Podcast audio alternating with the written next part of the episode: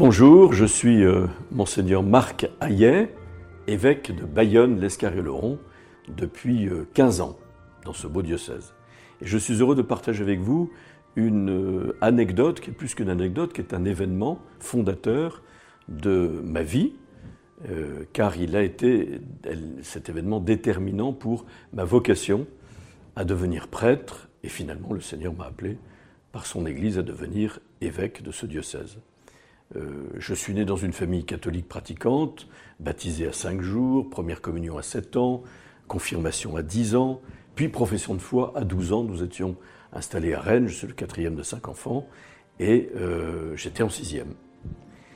Et cette profession de foi était un événement important alors que j'étais plutôt un enfant dissipé, euh, très agité, dont les parents avaient canalisé l'énergie à travers l'inscription chez les scouts. Et j'ai fait ma première rencontre avec Jésus qui était, je pense, déterminante pour toute ma vie. Devant mon petit coin prière, j'aimais le soir euh, lire quelques pages d'évangile dans cette Bible qu'on m'avait offerte le jour de ma profession de foi, et je parlais avec Jésus. Et j'ai senti très fort dans mon cœur que Jésus voulait que je devienne son ami, et même que je devienne prêtre. Et je l'ai même écrit sur un petit papier que j'ai plié, caché dans un livre, et dont je n'ai parlé à personne. C'était mon secret avec Jésus. Et j'ai continué à être un enfant dissipé, agité, mais un scout qui progressait aussi dans la vie. En 1970, j'avais 13 ans, nous sommes partis à Paris, nous avons déménagé, j'ai fait toute ma scolarité dans l'enseignement catholique, et j'ai oublié à l'adolescence ce petit papier, cet événement si pourtant euh, important pour moi, puisque c'était ma première rencontre avec Jésus. Et arrivé en terminale, j'ai décidé de faire médecine, et dans mon cœur, mon projet, c'était de me marier, d'avoir des enfants. À la fin de cette première année de médecine, une maladie, hépatite virale un peu banale, qui me met au repos complet. Je peste de rester à rien faire. J'ouvre ma Bible à nouveau, que je n'ouvrais pas forcément très souvent. Je ne sais pas sur quelle parole je tombe, mais je sens être envahi par un sentiment d'amour et de paix, et je m'entends me dire au plus profond de moi-même, tu seras prêtre.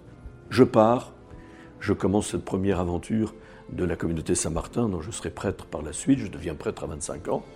Je commence mon ministère après des études de théologie à Fribourg, et un jour je vais visiter mes parents à Paris, et maman me dit, tiens, c'est drôle, j'ai fait des rangements, et j'ai trouvé un papier que tu as écrit quand tu avais 12 ans. Et elle me montre ce papier, qui me fait me remémorer tout ce que je vous ai dit précédemment. Je vous le lis, c'est la preuve de ma première rencontre avec Jésus, du premier appel que j'ai entendu, même si pendant l'adolescence je ne l'ai plus entendu, mais le Seigneur, lui, a été fidèle et il est resté fidèle aujourd'hui. J'ai 12 ans, je veux être prêtre, mon vœu est d'être prêtre. Seigneur, faites que je sois prêtre, aidez-moi pendant toute ma vie scolaire. À 18 ans, je veux rentrer au grand séminaire. Seigneur Dieu, encouragez-moi à être prêtre. Je suis heureux de vous partager ce petit signe qui prouve que le Seigneur a quelque chose, un projet pour chacun d'entre nous et qu'il y a des événements très simples dans l'enfance qui peuvent être déterminants et orienter toute une vie. Alors je vous souhaite un bon avant à l'écoute de la parole du Seigneur et un joyeux Noël.